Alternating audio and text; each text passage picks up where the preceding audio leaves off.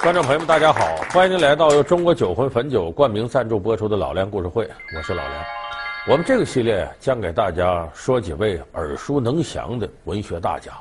这个文学不是像我们想象当中的说居庙堂之高，离我们很远，其实它离我们很近，因为我们现代好多文学大家呀都纷纷走进影视创作圈。您可能每天打开电视一看里头这电视剧，走进电影院一看电影，它可能就出自啊。一个耳熟能详文学大家的手，那今天呢，我们说到这位文学大家呢，他在二零一二年，就是去年，造成了一时的轰动，因为他获得了中国文学界梦寐以求的诺贝尔文学奖。我说这个您就知道我要说谁了，那就是著名的文学家莫言。莫言的影视作品呢，好多朋友都熟悉，最起码咱们看过张艺谋那个《红高粱》，名气非常大。那么莫言呢，得了诺贝尔文学奖，在我们想象当中呢，这个人一定是受过非常好的教育，非常扎实的文字训练。可实际是不是这样呢？不是。莫言呢，也就是个小学毕业的文化水平，而且在他的成长经历当中啊，学习写作的这些技巧近乎于无师自通。那么这个对于现在很多有志于文学创作的青年来说，可能觉得有点不可思议。咱们今天就给大伙儿说说莫言的这个文学创作之路。街头上的说书人是他的文学启蒙导师，苦难的童年生活让他拥有了丰富的想象力，忘不了的故乡情使他走上文学的寻根之路。他就是中国第一位诺贝尔文学奖获得者莫言。他的文学之路上到底经历了怎样的坎坷？老梁故事会为您讲述从泥土里长出来的作家莫言。莫言呢是地地道道的农民，他家是在山东高密县的叫大兰乡农村，而且莫言呢小时候很苦，他是五十年代生人，出生没多长时间就赶上了那现在大家都知道叫三年自然灾害，挨饿那三年。莫言当时整天就琢磨，这家里怎么能土里刨食混口吃的。当时莫言小时候最怕的一件事是什么事呢？跟挨饿有关，他怕他妈自杀。那个时候，刚才我说挨饿，挨饿的家里头这个地呢，那粮食早就吃没了。说为了能再多弄点粮食，那阵儿呢，村里边呢有集体用地，集体打粮食，集体分配。那么这麦子有的时候就会剩下点麦穗在地里，就没完全捡走的。说没完全捡走的，你去把它弄回来，这不就够吃了吗？不让。假如你到地里把这麦穗捡走了，你就是挖社会主义墙角。那么可是人饿到这个程度得吃饭呢。莫言他妈就带着莫言，还有旁边邻居不少人，偷偷摸摸到集体用地里捡的麦穗去。这对于一个人来说是多大的屈辱，就为这么一口吃的。挨打了，你还不敢吱声啊？你这是偷集体的东西呢，丢人呢！挨完打了，他母亲晃晃悠悠站起来，莫言在旁边直哭，拉着自个儿子小孩的手回家。一道上，他母亲嘴角还淌血呢，一声不吱。你想想，作为孩子，莫言小时候受不受刺激？他心里头就琢磨着，他也害怕大人出什么事儿，说我妈要死了，我这家就完了。所以呢，一天天长大的莫言呢，天天琢磨这事儿。你比方说，他出去干活去，只要完事赶紧往家跑，为啥？怕他妈一人在家里自杀。进屋里里里外外看，我妈在哪儿呢？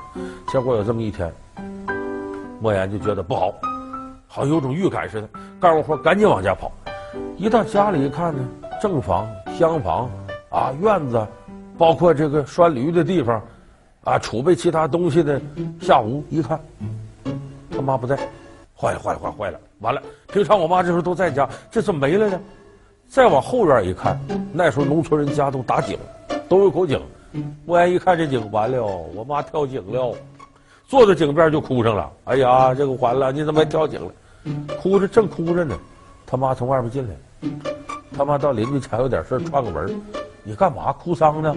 我没死，你哭什么？哎呀妈，我这不怕你自杀吗？他妈说：“你个傻孩子，那这生活就这样，你还能死去？我死了你咋办呢？”正巧了呢，他们这个邻居啊，老头老太太有儿子，这个儿子在那个年月考上大学，这当然很少见的。回到家探亲，跟莫言邻居嘛，那哥哥弟弟就聊上了，说你这大学生见过世面，什么职业最好？这大学生跟他说：“兄弟，作家最好。”说怎么最好？我们大学我校园里头，我看着有作家，那就住在校园里边。哎呦，那个有钱呐！说怎么有钱？天天吃饺子，一天吃三顿饺子，饺子都是肥肉馅的，一咬呲直冒油。就是这个作家一天三顿吃饺子，就是早晨吃饺子，中午吃饺子，晚上还吃饺子。我们当时，这这还是人吗？这不是神仙吗？是吧？啊，只有神仙才有可能一天三顿吃饺子，因为我们当时一年都吃不上一次饺子，只有在好的年景的时候，才可以在春节的大年除夕夜里吃一次饺子，而且那饺子还是两种皮的，一种是黑皮的粗面的，一种是白皮的白面的，是吧？那这个作家就是竟然可以一天三顿吃饺子，我就感觉到，如果一个人能够当上一个作家，那这个理想、这个目标就已经非常远大了，是吧？所以，我想我最早的这种关于文学的、关于当作家的梦想，就是从这个一天三顿吃饺子就开始了。所以，莫言那个时候怎么走上文学道路？他想创作，就是想吃一天三顿的肥肉馅饺子。就是饿给逼出来的，所以后来莫言也确实得偿所愿，他是发表了第一个小说，名字叫做《春夜雨霏霏》，发完了不有稿费吗？他就拿着稿费买了一瓶白酒，要了一大盘饺子，买了四只烧鸡，一顿歘歘他自己就给吃了。你就说那时候把人饿到什么程度？所以莫言怎么走上文学道路的？挨饿。这个说实在，对现在很多青年人来说，应该有点启示。就是如果你的生活没有给你一种足够上进的动力，你恐怕很难打开这个局面。这咱们现在有的说这北漂，我在外边创业进行不下去了，回家吃爹吃妈的。可是这往往也造成什么呢？他做不到破釜沉舟，就没有给他逼到墙角的人，这种潜能和爆发力很难瞬间就激发出来。所以这莫言当初就是饿到这程度了，一想作家有钱能吃肥肉馅饺子，他就开始往这上做。当然，我说这仅仅是开始一个动力。莫言当时在农村，大家想想，接受一点文化教育得多困难。比方说你当作家，你得先看书啊，长知识啊。整个这一个屯子里头也没有多少本书，而且还得求爷爷告奶奶，人家有本书借我看看吧。我记得我一个同学家有一套就是绘图本的《封神演义》，很神奇，是吧？我就去给人家帮人家推磨，转来转去，一圈一圈一圈的，要把它磨碎。第一遍太细太粗了，还要再磨一遍。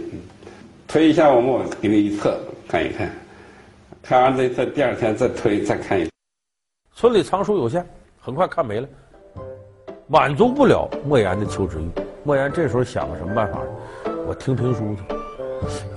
听书不也得花钱吗？哎，蹭听的有的是。他蹭着听着说书先生说，听完了一要钱他就跑了，他哪有钱呢？所以他就觉得，哎呀，这个说书先生展开这个世界多神奇啊！啊，封神呐、西游啊、三国列国东西汉的、水浒聊斋济公传，他听了好多这个东西。一开始他母亲反对他听这个，你别去，那个玩意儿，你这这这听学坏了。因为过去是撂地的先生，为了吸引人，有时候难免说些个沾点黄色的之类的东西。后来呢，莫言想了个办法，征得他母亲同意了，是吧？他回家给他妈讲：“今儿啊，听那先生说故事，是什么故事呢？那个白娘子许仙啊，《白蛇传》的事儿。最后这个白娘子永镇雷峰塔，啊，这个夫妻呀母子都分别了。他母亲一伤心，明天别去了。”听这破玩意，整的我直掉眼泪。后来莫言琢磨，我怎么能让我妈愿意听？我改大团圆结局。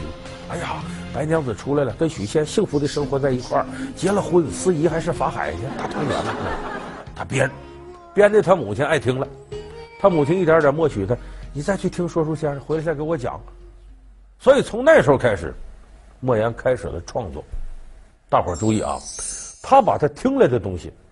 他为了顺应他母亲的欣赏习惯，他做改造。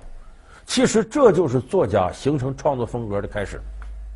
就是作家写的书，一方面表达自己的感情，另外一方面呢，他得为读者服务吧。你读者喜欢什么东西，所以他这个时候莫言就知道，根据读者的价值取向决定自己的写作走向。所以当时莫言走上这条道，除了那个大学生用这肥肉馅饺子做诱惑以外呢，跟说书人有直接关系，跟说书先生有关。当然遗憾的是，咱们得多说两句。现在这个这种说书形式你都看不着了。如果电视机前观众有兴趣，我这里不是做广告，我希望大家打听打听，河南平顶山有个马街书会，我去过两次，真好。这个马街书会呢，就是天南地北的说书人聚集的地方。到这个时间段来了，还是撂地那个方式呢？你唱大鼓，他弹弦子，他凭肉嗓子吆喝，各说各的。能够有二三百个民间说书先生在这个马街书会上集，非常好。而且说实在，很多人，尤其文化不高的人，怎么得到的一些历史知识和人文知识呢？听说书听的，这是非常重要的途径。咱看他怎么知道这些历史知识？韦小宝就流氓，小流氓，没念过书，哎，一个进书馆听书，一个到戏院看戏，他知道历史。所以这些东西说书高台教化，对于民间这种教育，尤其历史教育起到很重要作用。所以莫言走上这条道和这个就有关。街头上的说书人是他的文学启蒙导师，苦难的童年生活让他拥有了丰富的想象力，忘不了的故乡情使他走上文学的寻根之路。他就是中国第一位诺贝尔文学奖获得者莫言。他的文学之路上到底经历了怎样的坎坷？老梁故事会为您讲述从泥土里长出来的作家。莫言，欢迎您回到由中国酒魂汾酒冠名赞助播出的老梁故事会。你说你是有这动力了，也有个途径了，有一些创作素材了，但是真要写作，你光知道的多不行，你还得有雄奇奔放的想象力。那写作本身就是为读者构建另一个世界。说这莫言，这想象力可不是说你后天怎么练，他有天生成分。莫言骨子里的天赋里就包括想象力。你说小孩儿在农村里边没多少见识，他上哪儿能大脑里形成那么丰富的知识构架呀？对外部世界的感知呢？哎，莫言能，他怎么能呢？他就借助自己的想象。你比方说他在院里边抬头看天儿，哟，火烧云，啊，这火烧云像狗，你看这有点像狐狸，这狗跟狐狸凑一块干嘛？琢磨偷鸡呢？哎，他就编段故事。那是完全他自己想象出来的，就像罗大佑唱歌，多少个日子里总是一个人面对天空发呆。你可别小瞧这发呆，他往往就是一个天才文学家或者科学家诞生的开始。咱们现在有的这家长带孩子，这孩子没事坐着发呆或者看啥发愣，家长上去干什么玩意儿？好好学习去。你可能这一巴掌就毁了一个未来的文学家，诺贝尔奖的获得者。因为这种人和动物的沟通啊。往往就是你发挥想象力的开始。你看《论语》里头说那么个人叫公冶长，公冶长呢，据说是这个呃孔夫子的侄女。这公冶长有什么本事呢？懂禽言兽语，就这野兽说话、鸟说话，他都能听懂。所以那个后来有那么个故事说的挺好，这公冶长在屋里坐着读书呢，飞了一只乌鸦，呱呱叫两声。公冶长知道他说啥，什么呢？公冶长，公冶长，南山死了一只羊，你吃肉来，我吃肠。哦，公冶长知道了，好，到南山去一看，真死了头羊，把这羊呢扒了皮，肉拿回来吃了，里边肠肚扔出去，乌鸦叼走了。这俩人合作挺好点事儿吗？但是这个故事的起源，就是希望能懂得禽言兽语，这是中国古人的雄奇想象力。所以当时莫言就是带有这种乡土气息的原生态的想象力。那么当然，他这种想象力不见得能被所有人接受。你看，诺贝尔奖颁给莫言，颁奖词有一条说莫言呢魔幻现实主义。瑞典皇家科学院诺贝尔奖评审委员会宣布，中国籍作家莫言获得二零一二年度诺贝尔文学奖。The Nobel Prize in Literature for 2012 is awarded to the Chinese writer Mo Yan, who, with hallucinatory realism, merges folk tales, history, and the contemporary. 北京时间昨天晚上的十一点三十分，二零一二年诺贝尔奖的颁奖典礼在瑞典的首都斯德哥尔摩音乐厅举行。文学院诺奖委员会主席佩尔瓦斯特伯格首先用瑞典语宣读了莫言的文学成就及获奖理由。På 30 år har någonsin en sån episk vårflod översvämmat Kina och världen i övrigt. 致辞结束后，瓦斯特伯格还别出心裁地用中文请莫言上台。莫言，请。莫言从瑞典国王卡尔十六世古斯塔夫手中接过证书奖章后，鞠躬向评委观众致谢。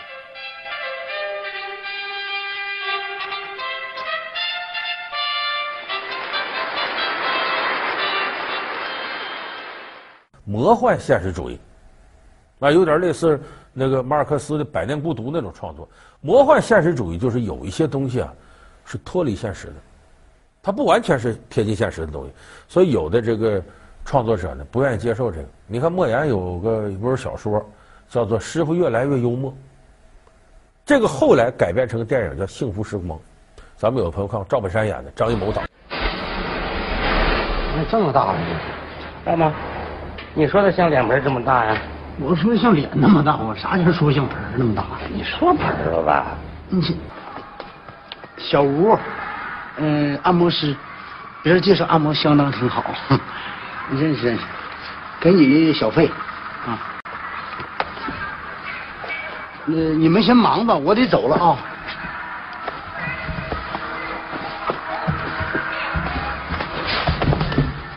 本来这里头呢，它是设计成呢。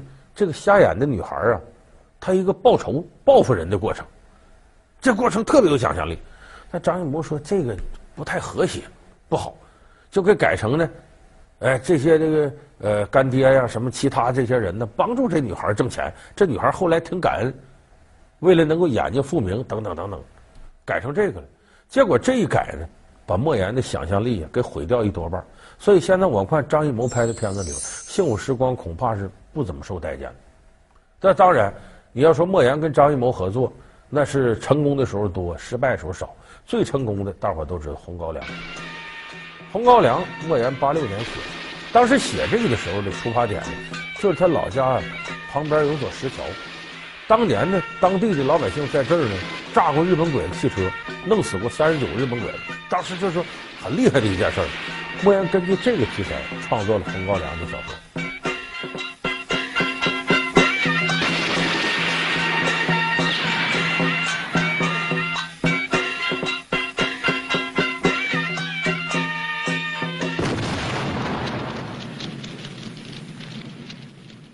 当时正好张艺谋呢，原先不是张艺谋是摄像吗？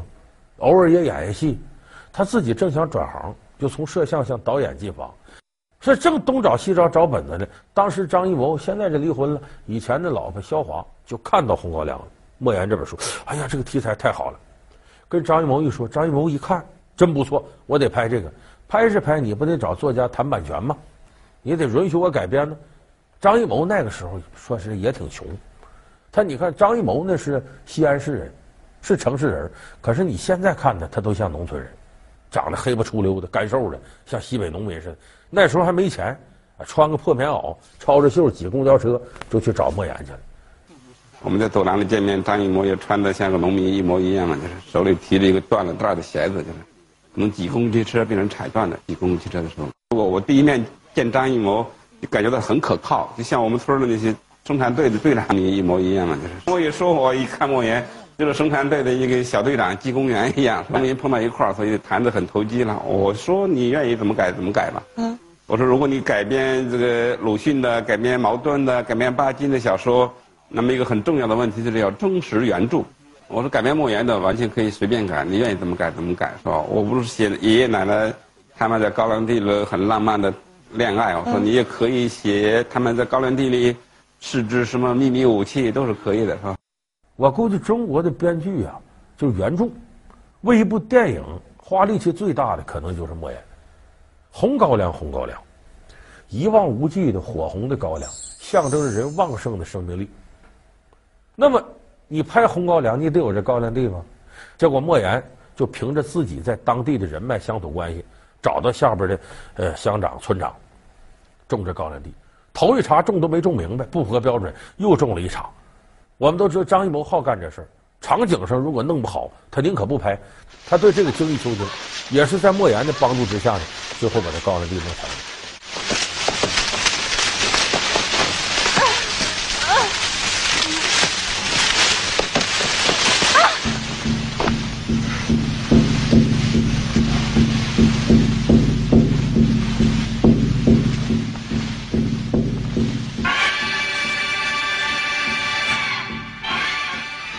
这个片子在柏林电影节得了金熊奖，那是中国电影首次在国际上有这么高的声誉。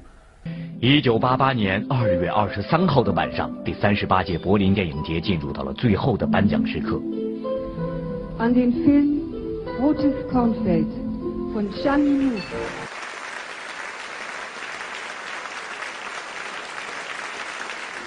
这个奖对于我和我的年轻的朋友们意味着。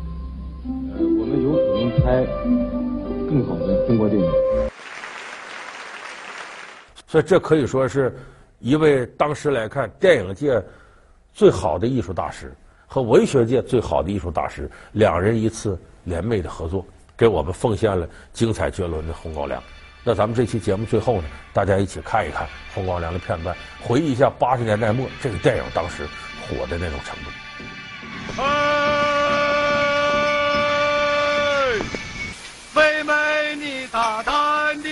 往前走啊，往前走，不会摇头。从此后，你打起那红袖楼啊，好撒着红绣球啊，正打着我的头啊，与你喝一壶啊。红红的高粱酒啊，红红的高粱酒啊！王朔，有人评价他是八十年代颠覆文学的人，他的作品被叫做痞子文学。上世纪八十年代，他开创的痞子文学在当时的中国文坛独树一帜。然而，却有一代人视他为精神领袖。作品被争抢着搬上荧幕，从编辑部的故事、渴望到过把瘾，从阳光灿烂的日子、甲方乙方到非诚勿扰二，老梁故事会为你讲述馆主王朔。好，感谢您收看这期老梁故事会。老梁故事会是由中国酒魂汾酒冠名赞助播出的。我们下期节目再见。